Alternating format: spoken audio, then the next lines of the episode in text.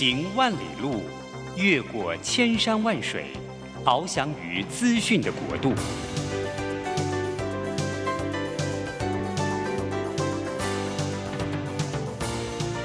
以全方位的视野，飞向更高更远的目标。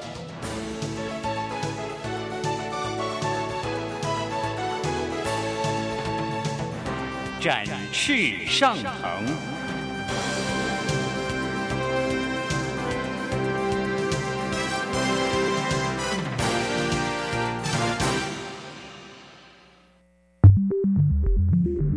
新冠疫情让世界变得不一样，工作职场、生活形态都在翻转变革，学习变成日常的必要必须。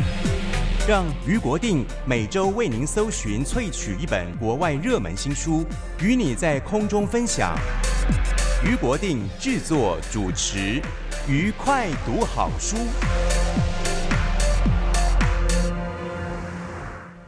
欢迎大家来到愉快读好书，我是俞国定。每个礼拜一早上八点，在台北 FM 九零点九和桃园 FM 一零四点三同步播出。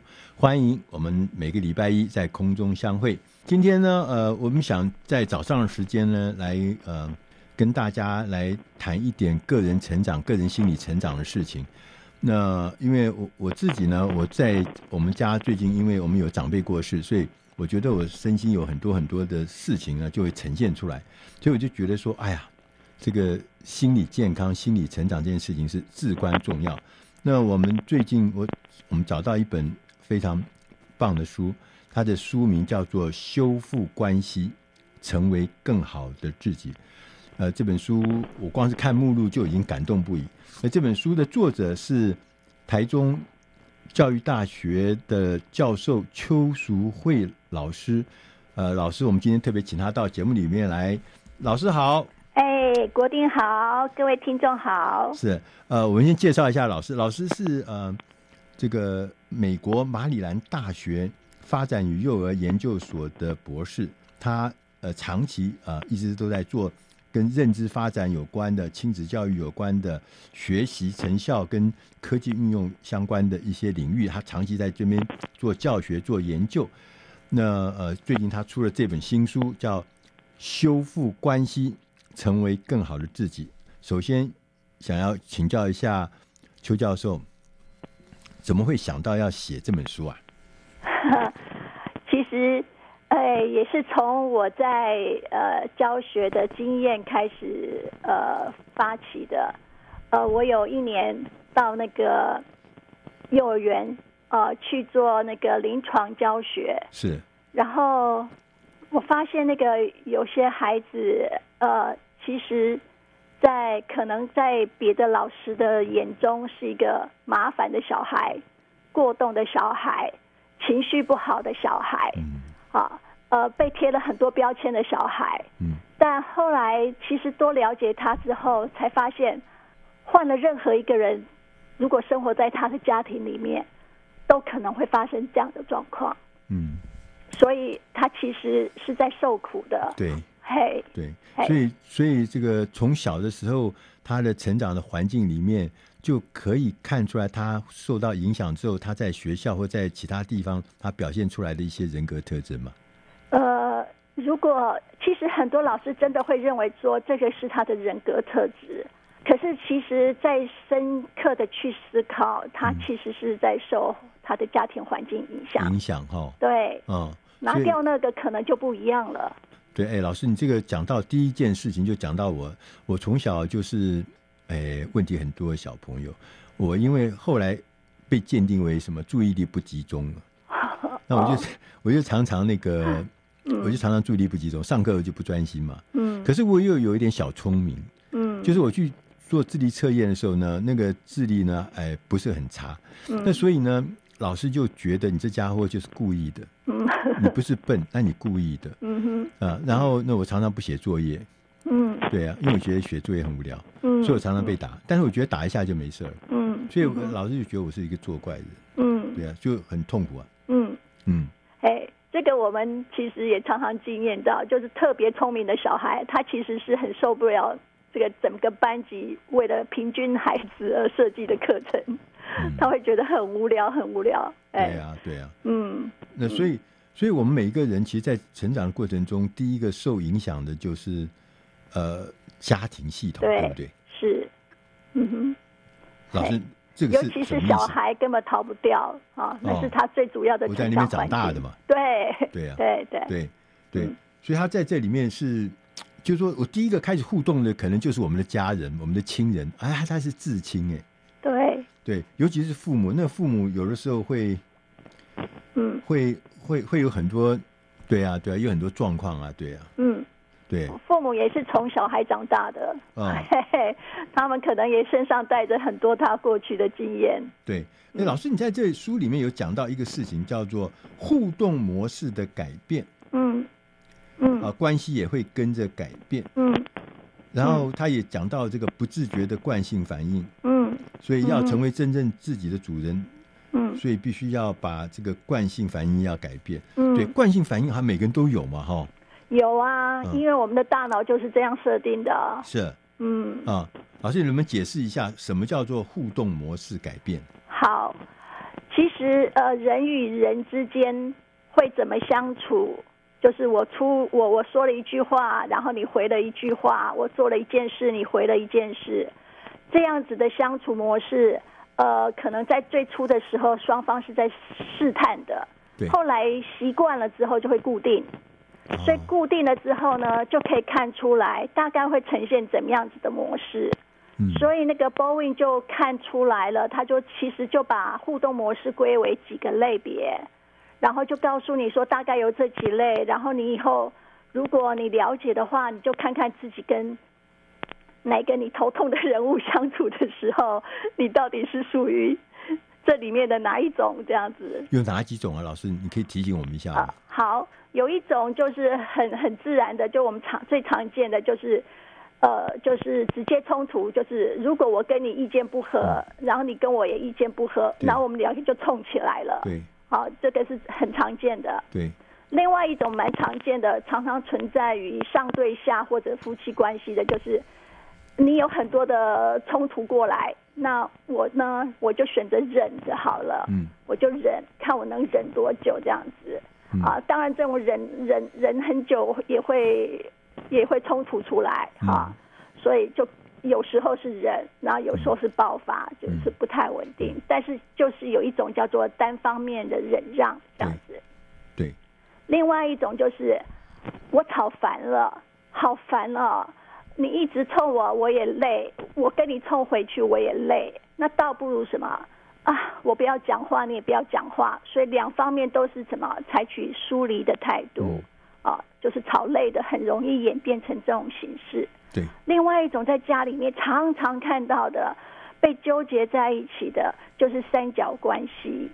三角关系，对，家里的三角关系，家里的三角关系，嗯，嗯，就是如果爸爸妈妈在吵架或者怎么样有冲突。把小孩子牵扯进去了，嗯，那这个就叫做三角关系，拉帮结党。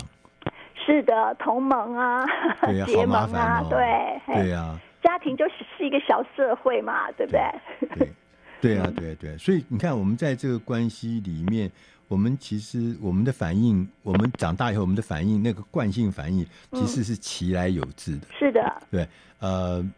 我用第三人称来讲好了。好，据说呃，就是有一个人，他跟他的母亲没有办法讲话超过十分钟。好，因为吵到十分钟以后就开始要，嗯，要要要吵架。嗯，然后呃，这个母亲有时候讲了一句呃、嗯、事情，他就很容易的就会冲动。嗯，然后他讲了很，他讲了一些事情，母亲也很容易冲动。这就是、嗯、这都变成惯性了嘛，对不对？对，就长期下来就，就你你讲话，我就用负面的角度去想，去负面去看，对不对？对。所以看得懂就就知道，这叫直接冲突的模式。其实老师你讲的很对，就是说我们我们就我们我们就不知道为什么你怎么会这么冲动？你对别人也还不会，你怎么会就会对某一个特定人都每次反应都是那个样子？你对别人不会那么、嗯、那么严格、那么严厉、那么剧烈的反应，但就是、嗯、他就是。当我们知道以后，我们就会发现，其实这其来有自。养成习惯了，养成习惯了，对不对？对。所以老师，你在那个书里面有讲说，呃，因为这所有的关系是相互的嘛，就到这个局面，事实上就是长期重复的出现之后，反应都变成僵化固化之后，就变成了一个叫做呃惯性反应。对，又提到说要提升到意志层面，什么意思啊？惯性反应就是你没有放在你的意识层面，你就照你的习惯。哦。然后我们大脑、哦、反射式的。对，我们的大脑本来就是让我们适应这个社会，所以会让我们对很多例行性的事情，就是照你过去怎么做，现在就怎么做。对。提到意识层次，就是你要看懂了，然后停下来，然后再重新思考。呃，有没有一个另外一种的回应方式？其实我们每一个人，我相信，呃，以我自己为例的话，我就回去就想说，我跟我们的家人、长辈、平辈、晚辈，嗯、我有没有很多惯性的反应？嗯，其实如果有些惯性反应，我会困住我，也困住了对方。嗯，我们要试试想看，怎么样把这个惯性反应提升到意识形态？我必须要有意志，必须要有态度，必须要有明白，嗯、这事情是有。应该要可以得到改善，可以让自己不要被那个惯性控制。我们要做自己的主人。我们要进点音乐，下个单元我们再来请邱老师、邱教授呢来跟我们谈谈修复关系，成为更好的自己。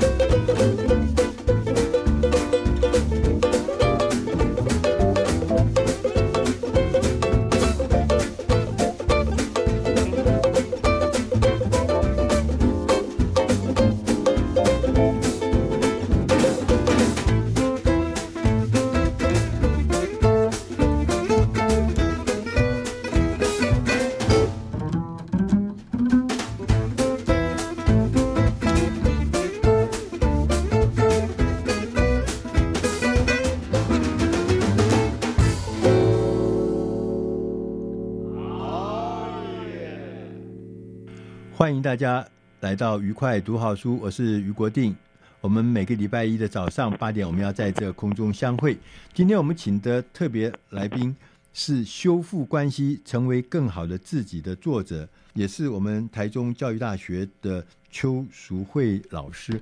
邱教授呢，在这本书里面，刚刚前面也讲了说，其实啊、呃，我们每个人在出生之后，第一个就是会在家庭里面成长，但我们在家庭的系统里面。有很多很多的互动关系，但是我们很多互动关系呢，有的互动关系呢，久了以后重复的循环就变成惯性。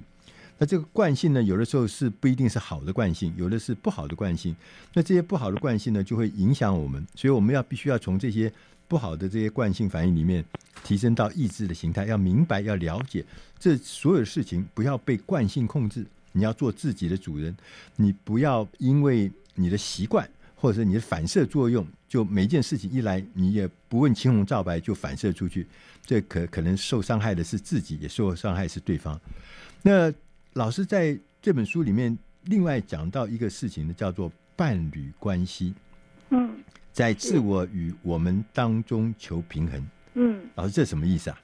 所有的家庭最开始都是从伴侣开始的。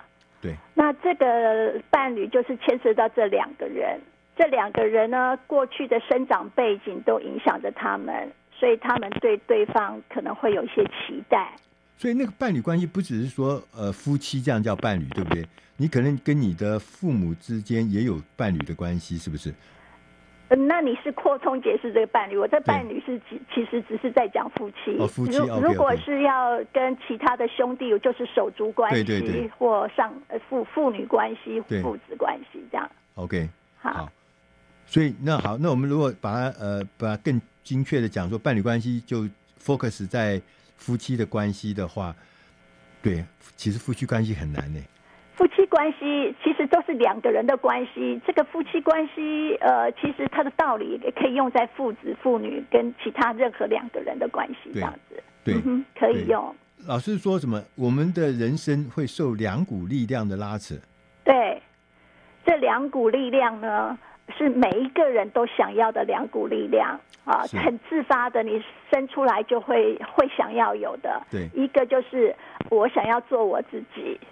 好，啊、自我啊，对，自己，我要成全我的自我。对，另外一个就是我很想隶属一个团体，有人爱我，或者我被人爱着，这样子有一个归属感。对，嗯，那嗯，我我这边我就想到，就是说，我们常常有看到这个呃，那个被被宠爱的意思，就是说。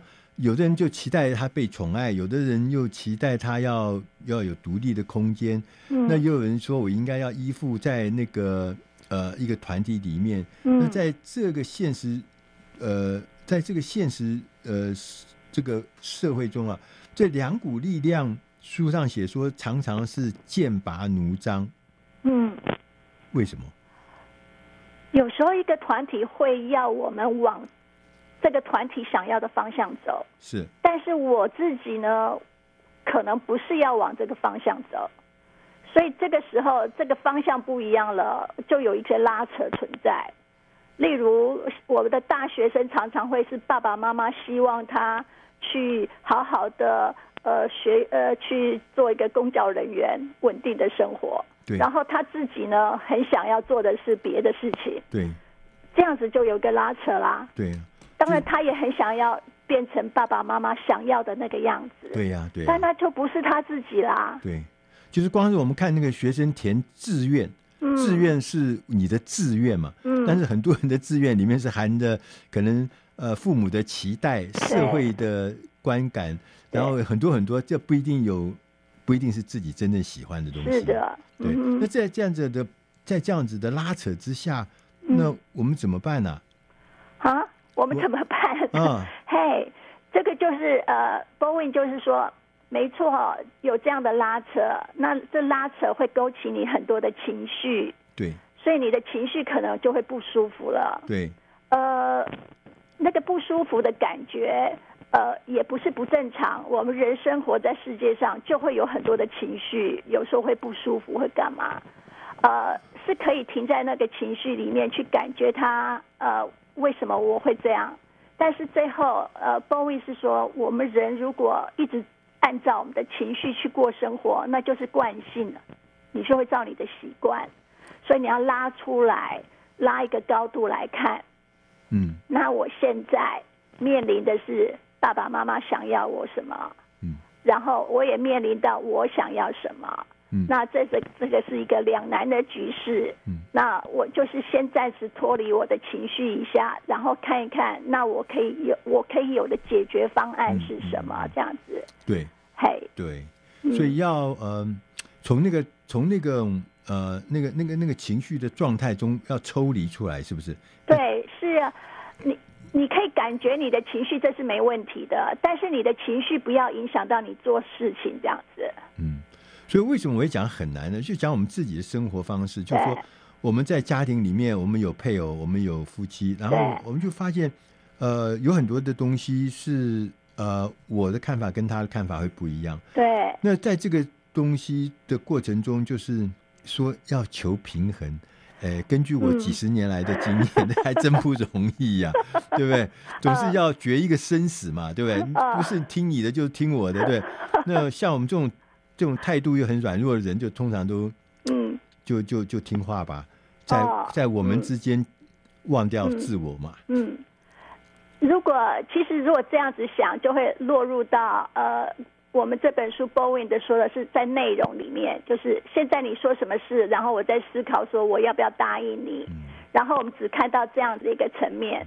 那如果我们可以拉高，拉高就是是不是我我跟我的太太相处的时候。每次都是他说一件事情，然后我就开始我不同意，嗯、然后他又要强迫我接受，然后我就情绪就上来，嗯、然后我们俩阴奉阳违啊，对对对，或者我阴奉阳违，然后我们就这样子做，所以 是不是我们每一次我们的沟通都是用这样子的模式一直在循环？对呀、啊，先是阴奉阳违，接着后来就农民起义，对不对？对对啊，这这就是我不知道。这是不是很多人都是这样子的？很多人很多男人不是都跟配偶是这样子的吗？我不知道是不是很多男人都这样子，但是我觉得如果看懂了，如互动的模式是这样，你只要在互动模式当中任何一个环节把它打破，那就就会换了。所谓的打破，就是如果他说了这件事，我的反应通常就是生气。那我试着这一次，我不要用生气。虽然我肚子里面生气，我或者我过去生气，我就说，好吧，好吧，那我就这样子做吧。然后就养 养啊呃，那我可能可以想说，那我这次就不要这样做。我仍然是生气的，但是我的做法可以换，就是我的行为会影响到对方对我的回应。那我换一个我的行为，那对方看到的就不一样，我就会影响到他的行为。这个非常引人深思哈，我要回去想一想看我要怎么弄。我举一个例子，你可能会比较容易懂。嗯，很简单的例子，以前我的女儿跟我的先生常吵架。嗯，然后我就那个时候我还不懂这些道理的时候，我就觉得啊，我先生很幼稚，怎么会跟小孩吵架？然后我就觉得我女儿很叛逆，怎么跟呃先我跟她的长辈一直吵架？等到我懂了这些关系之后，其实我再看到我自己的角色，我呢其实是常常在他吵架的时候，在他们两个人在吵的时候，我就好像是一个公正人士，我会站在对的那一边。所以，如果我先生对，我就站在他那边，然后说我女儿怎样；然后我女儿对，我就站在我女儿那边，然后说我先生不应该怎样。嗯，所以实际上那个冲突模式并不是原来我认为的。那种模式，而其实是一个三角关系的模式。嗯，好，所以我看懂了之后呢，我的我可以立刻改变我自己。嗯，我就不讲话。那时候我的选择就是，我只要做我跟以前不一样的行为，就是一个改变。那他们也会改变吗？对，立刻就改了。他们也会改变，不会变更严重。他们本来的吵架是因为有我在那边，所以他们会更据理力争。OK OK OK，所以我我等于是一个三角关系里面一个重要一环。OK，我我我把这两个人的互动加热了。对对，所以那时候没看懂。所以老师的意思就是说，伴侣关系的时候，当我们发生任何这个呃不平衡的，譬如说冲突的时候，对，你要重新抽出来，重新想想用一个跟以前不一样的反应方式来反应，这可能就会。创造一个新的架构，对不对？对，这不是以前的那种惯性的架构，是在新的架构里面找到，嗯、对，会找到新的解决方案。是，对，因为伴侣关系是每一个人在人生中非常重要的这个一个关系，它可能比父母更久，跟比子女还要更久，因为他陪你很久很久，所以伴侣关系的掌握是我们中间一个很重要的事情。我们如果能够。修复伴侣关系，我们一定可以成为更好的自己。我们下面要进点音乐，下一个单元我们再来请邱淑慧老师来告诉我们如何在这个家庭关系，在这个互动关系的之中，我们来找到跨代传递的秘密。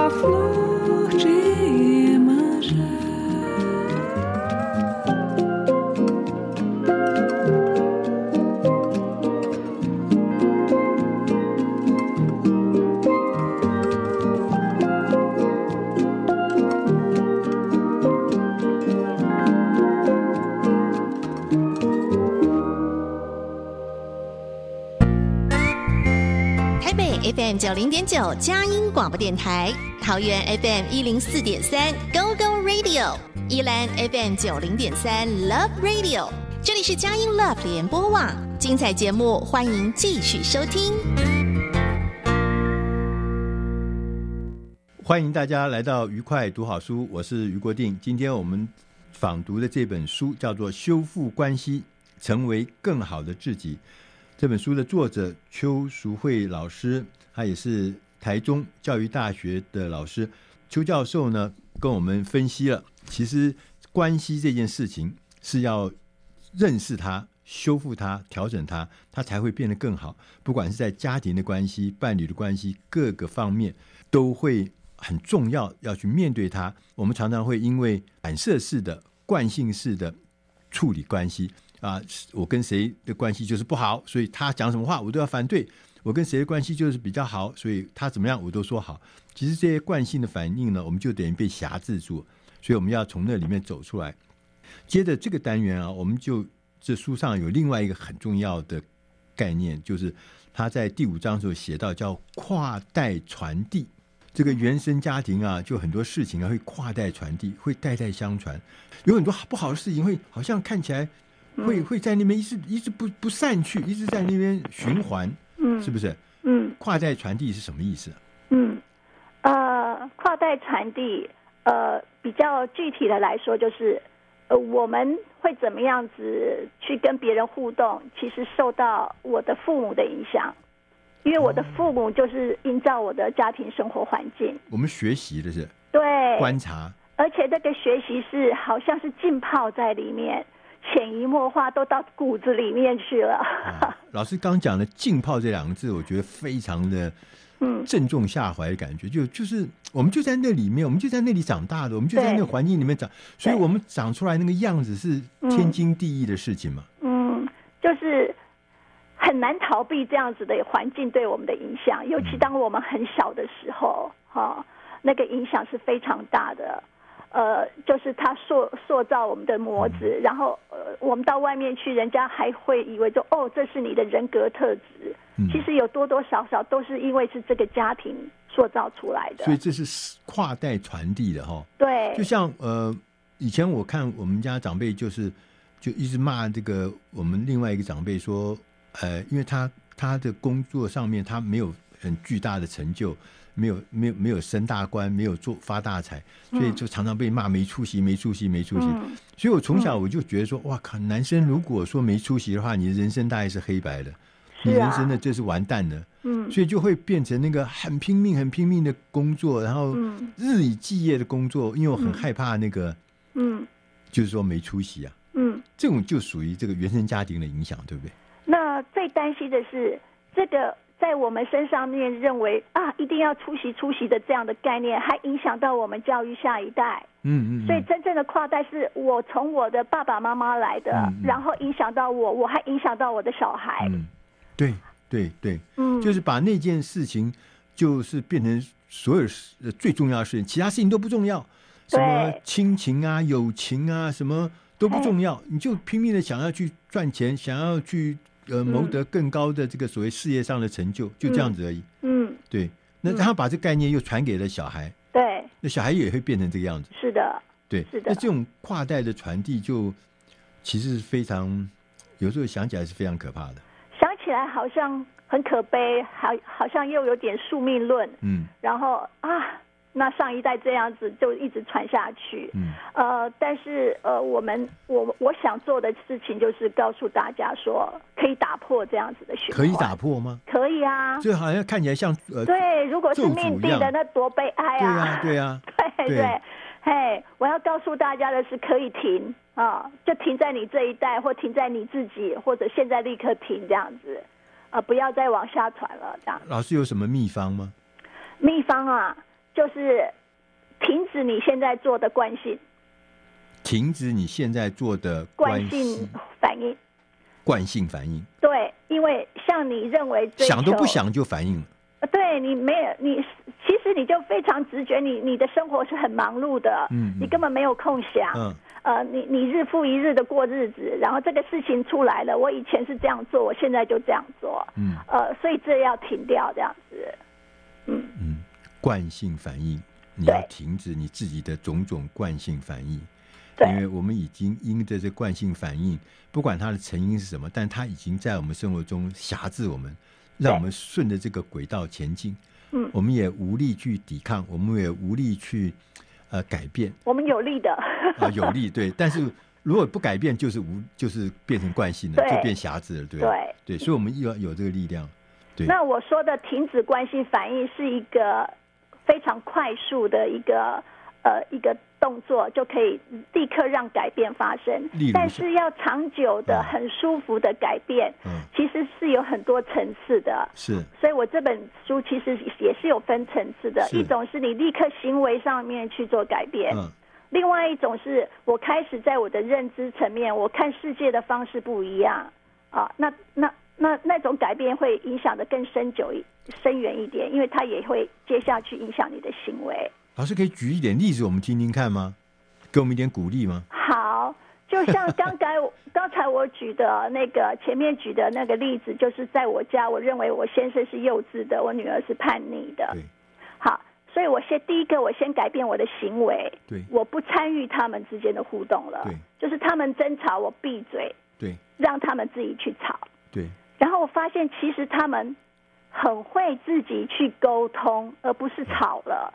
我加入才变吵，我退后，他们是在讲话。你加入就变成一场比赛了。对，哦，所以第一个我做了一个行为了，然后这个行为影响到他们的反应，然后我再重新看他们，然后我的认知层面是这样子的，我发现原来我的先生是一个，其实他不是权威感很重的人，他是一个很民主的人，他愿意跟我的小孩对话。是，然后我的小孩。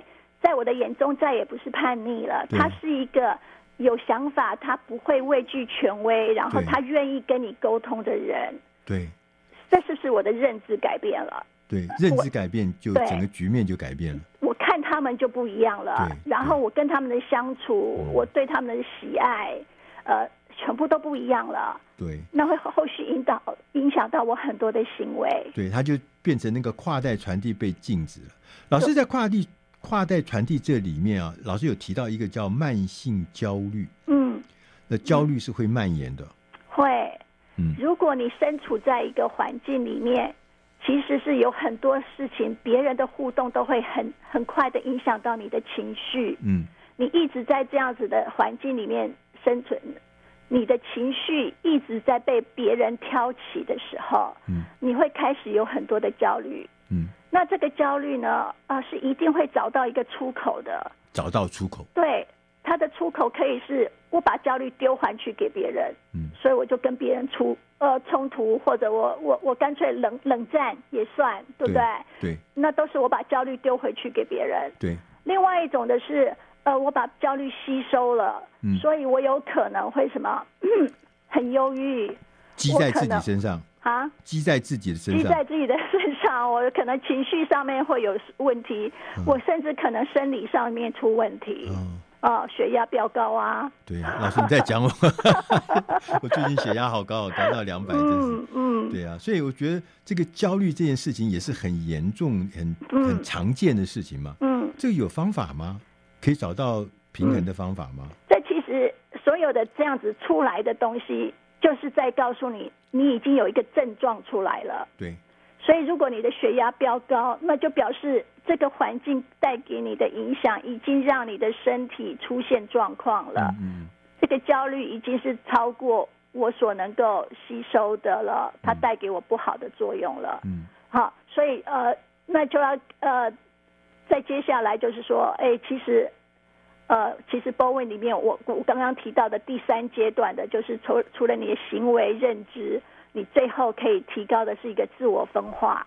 嗯，所谓的自我分化，就是我我知道我是谁，我想要变成谁，我也知道我很想关心别人，嗯、但这两边我可以画出一个一一个界限。嗯，到哪边是我愿意负责的，哪边是我承受不起的。嗯，那不该当不不该是我的责任的。嗯啊呃，你能不能看清楚？啊，做你能做的这样子。所以老师这样讲到这边，就是自我分化，就是你必须要认识自己，你自己跟你跟别人的之间呃的关系，那你要画一条线，你要清楚知道哪些事情是在呃界限在那里，对，别人超过的时候，你你就知道那个是超过的事情，嗯，就不会转化成不必要的焦虑。那这些焦虑的积在身上也不好，发泄在那些出口身上，有人比如倒霉变成你的出口也不好。嗯，所以这个事情呢，就必须要从自我认知、自我分化、自我提升这里面开始，嗯，来找到一个解决的方案嘛，对不对？嗯、对，对。我们今天非常谢谢呃邱淑慧老师到我们节目里面来，来告诉我们修复关系，成为更好的自己，这是我们可以做得到的。我们如果生生生命中，或者说我们的日常生活中，有很多很多的惯性的行为，有很多很多不好的一些焦虑，或者是不好的一些冲突。那这些事情都是因为有原因的。我们找到原因，我们找到方法，我们就可以变成更美好的自己。今天谢谢老师来我们节目里面，谢谢老师啊，谢谢国弟，谢谢各位听众。哎，要我们下下个礼拜，我们同一时间，我们空中再会。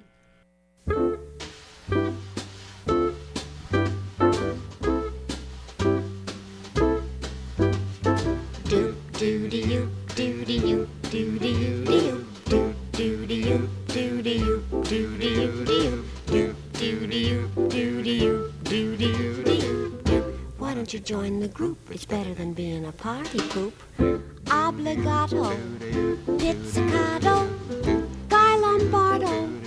It's the craziest when you noodle with the doodling song. Two, three, four. Like it so much, I'll doodle some more.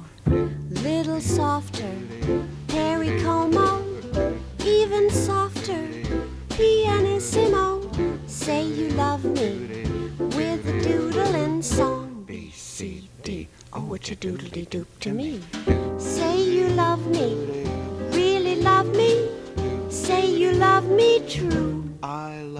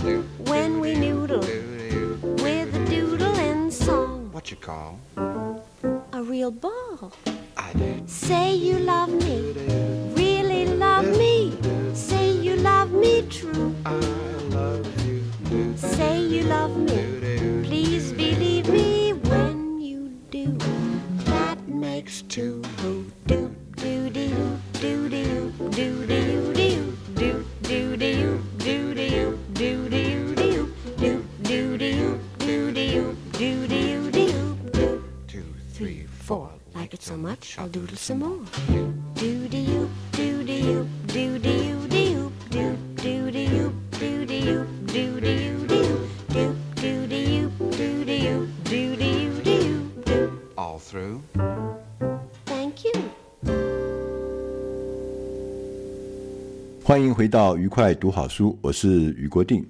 我们今天的这本书呢，它的英文名字叫做《Sell More with a Right Brand Marketing Strategy》，我们翻译成中文叫做“粘性行销”。粘就是那粘胶的粘哈，就是粘性行销。它有一个副标题是“十四个简单好用的”。脑袋粘着剂，所以他用一些方法来告诉我们，我们怎么样让我们的顾客，让我们的呃目标消费者能记住我们。这本书的作者詹姆斯·庞德 （James Bond），他是呃行销及行为管理的专家。被誉为少数擅长在行销及领导领域运用行为管理学的专家。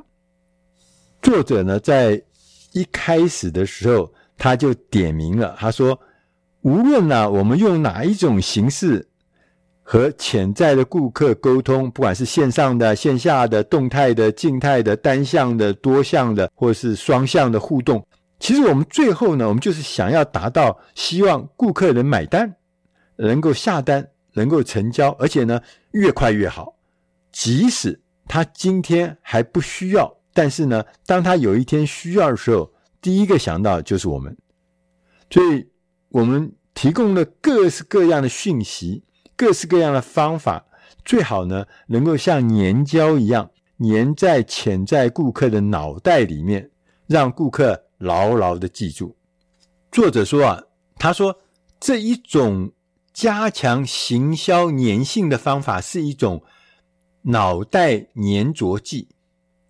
这是一种右脑行销的方法。其实啊，我们呃，在很多很多有名的人啊、不管是贾伯斯、巴菲特，或者政治人物像甘乃迪总统、像雷根总统，那他们都已经用这个方法来推销他们的理念，或是推销他们的产品，而且非常的成功。这本书啊，它告诉我们有十四个简单的好用的方法。能够让我们在需要制造脑袋粘着剂的时候可以用得上。他说，第一个方法叫设定适当的期望。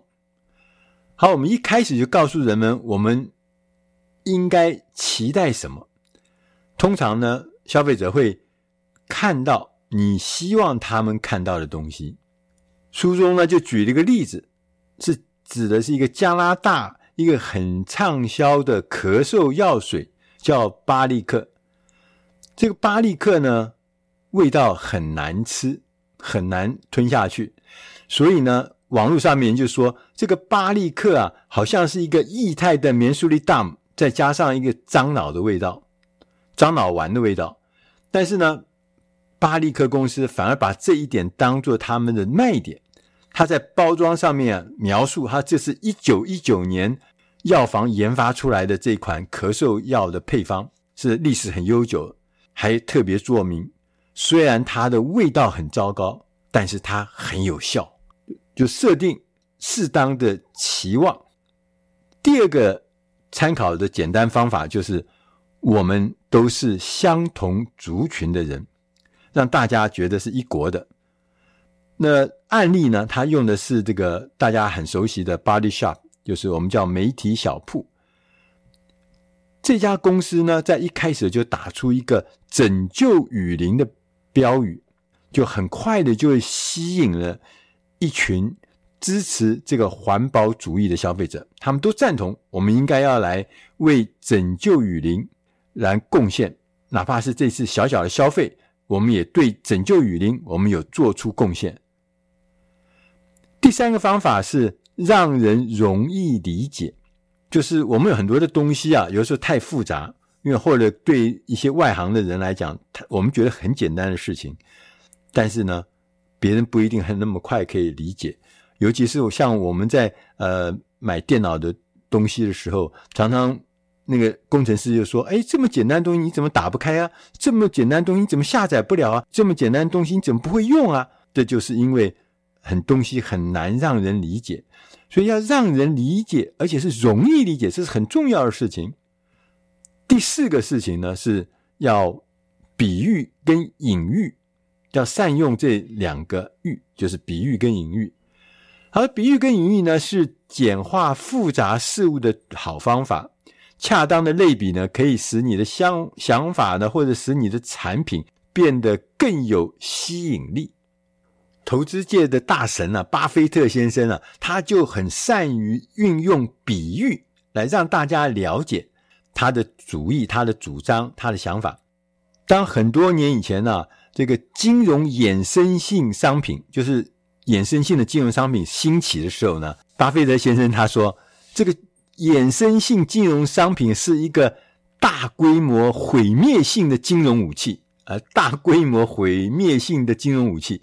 他这个一形容以后，大家就很明白说，哦，原来衍生性金融商品是一个这么可怕的东西。他就很清楚让人家知道。他也曾经呃说，他说潮水退了就知道谁没穿裤子，意思是说，那股市有时候突然一下那个高潮的不得了，但其实呢。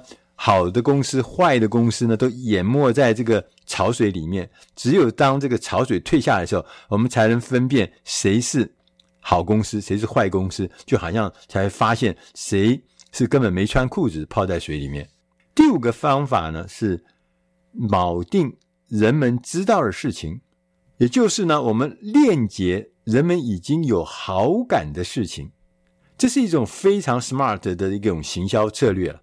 在书里面，他举的例子就是贾伯斯。贾伯斯把公司命名为 Apple 苹果的时候呢，苹果这是一个奇特又熟悉的名字，让人立刻会产生亲切友好的感觉，而且呢，也符合苹果关注使用者和使用者体验的精神，所以他很快的就创造了一群死忠的粉丝。第六个方法是触发催产素。催产素呢，是我们脑脑部呢会分泌的四种主要的激素中的一种。我们脑部大家都知道会分泌像血清素啦、脑内啡啦、催产素啦、多巴胺。那每一个激素都有不同的功能。那其中催产素呢，会让人家产生亲密感、信任感、归属感。所以呢，我们如果能够让人们发笑，哈哈大笑，所以用不管是用幽默的方式啊，让人家笑。其实，在笑的时候呢，我们的大脑就会产生催产素。这个催产素呢，让我们彼此之间的产生了很多牵绊的啦、信任的啦、同理心的感觉。所以呢，我们要练习用幽默的方法，让人家笑，让人家大笑，就能够产生催产素。讲到这边呢，我们总共介绍了六种脑袋的粘着剂。我们稍微暂停一下，我们我们要重申，每一位消费者，每一位顾客，他在购买东西的时候，他主要的是出自情感上的原因。所以呢，脑袋粘着剂呢会强化我们的资讯，让它像粘胶一样粘在听众的大脑里面。脑袋粘着剂呢，它主要是透过触发我们大脑的情感中心。那这同时也是决策发生的地方了哈。那让观众很渴望，甚至记住我们销售的东西。虽然他没有立即的答应，但是他也会把你的资讯植入他的记忆中。所以当他最终准备要购买或准备要采取行动的时候，会先想起你。后面另外还有八种呢，脑袋粘着剂。能够很轻松、很简单的让人家记得我。第七种方法是使用押韵，押韵很容易记忆，所以大家呃如果有听这个什么 rap 的那种歌啊，我我最近听了一些 rap 的歌，我就发现他那个押韵，然后快速，然后让你很容易的就明白他在讲什么，也很容易明白这中间他所要押韵的 rap 的歌词呢，来让我们记得其中的内容。那案例里面就讲了一个故事呢，他说有一个面包店，他要攻击对手，面包嘛，bread。那他用的这个 slogan 呢是说：“The white you bread, the quicker you are dead。”就你的面包如果越白的话，你死的就越快。所以让很多人他这 bread 跟 dead 这个押韵嘛，就很容易记住。那第八种方法呢是用头韵法。这是另外一种押韵的方法，它是利用说每一段的文字的头一个字母啊，都是不断的重复。譬如像我们讲的 Coca-Cola 就是 CC 啊，Coke、Cola 都是 C，MM 巧克力都是 MM，这就是所谓的叫做头韵法。还有呢，第九个方法是交错，就是重复的使用，这也是一个好的工具。譬如说。美国约翰甘乃迪他曾经说过一个很有名的话，他说：“不要问你的国家能为你做什么，要问你你能为你的国家做什么。”所以你的国家重复的出现，譬如像那个华伦巴菲特不是说吗？他说：“我们只有在别人贪婪的时候感到恐惧，在别人恐惧的时候，我们贪婪。所以恐惧跟贪婪重复的出现，这也是一个好方法。第十个简单的方法是刺激用语，是很有好的方法。政客啊，常常会用这个技巧啊，像政见发表会的时候呢，用这个正确的刺激的用语。”就可以大大的提升你的吸引力。你看，我们台湾消费者都很熟悉嘛。譬如说，每一次选举的时候，在那个政见发表会、人才汇萃的时候，那些政客、那些呃候选人都会讲很强很强的刺激的用语嘛，让整个现场都沸腾。然后大家会记得啊，他告诉一个什么特别让对手一枪毙命的事情。所以这样的讯息，所以刺激用语是有效的。第十一个方法是。奇特惊喜，在那个资讯爆炸的世界，我们必须要用一些超乎寻常的做法，才能够脱颖而出，才能够创造那个奇特的惊喜。所以，你再次用传统的、用熟悉的、用这个呃率由旧章的方法，其实要创造惊喜是不容易的，尤其是在我们现在这个所谓资讯爆炸的时代，创造惊喜。是非常重要。第十二种欲拒还迎啊，这个欲擒故纵的意思啦。所以我们要在产品的上面，有的时候我们贴一些警告的标语，可能听起来觉得哎呦，这很犯傻，这个家伙怎么会贴警告的标语呢？啊，不要使用过量啊，使用过量会怎么样？不要给什么什么什么，还很多很多警告的标语，不要在什么状况之下使用。其实有的时候。这种欲擒故纵、欲拒还迎的这个标语啊，可能还会加强你的吸引力，让人家特别记得。第十三个是调整音调，淡定啊，比提高嗓门大吼大叫更有说服力。他举了一个例子，他说有一个很有名的呃生化界的一位呃创业家，他曾经被形容成为女版的贾伯斯，就是伊丽莎白·霍姆斯，他。当时他说，他可以用指尖上的采血，能够测量出三百多种的病。他这个检验很厉害，但是后来证明这是一个骗局了。但是你知道吗？虽然是骗局，他竟然从投资人身上募了将近五亿美元的资金。关键的原因，大家后来分析，他说就是因为他有一个很真诚而低沉的嗓音，所以调整音调也是很重要的事情。第十四个。方法也是最后一种，他说要想办法要提升五感，就是包含味觉啦、触觉啦、嗅觉啦、听觉啦、视觉。我们要添加这个五感方面的词汇或元素，来描述我们的产品或想法，可以使人们更容易来产生购买的动机，呃，甚至更容易去决定要购买它。就说，哎，听起来会有什么感觉？闻起来会有什么样记忆的感觉啊、那视觉上有什么什么？把那些形容词的词汇大量运用，这很容易勾动人家的记忆。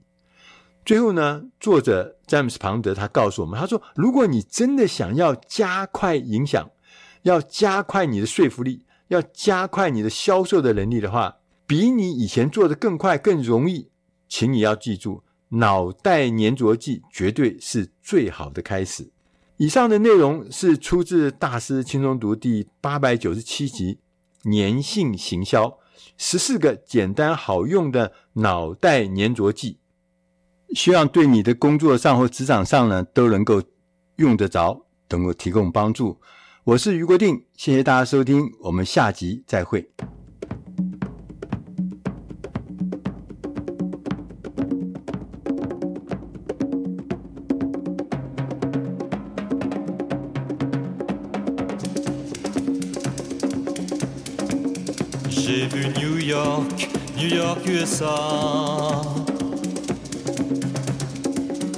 J'ai vu New York, New York, USA. J'ai jamais rien vu d'eau, j'ai jamais rien vu d'aussi haut. C'est haut, c'est haut, New York, New York, USA. J'ai vu New York, New York, USA. J'ai vu New York, New York, USA. J'ai jamais rien vu d'eau, j'ai jamais rien vu d'aussi haut. C'est haut, c'est haut, New York, New York USA, Empire State Building. Rockefeller Center. International Building. Waldorf Astoria. Pan American Building. Bank of Manhattan. Oh.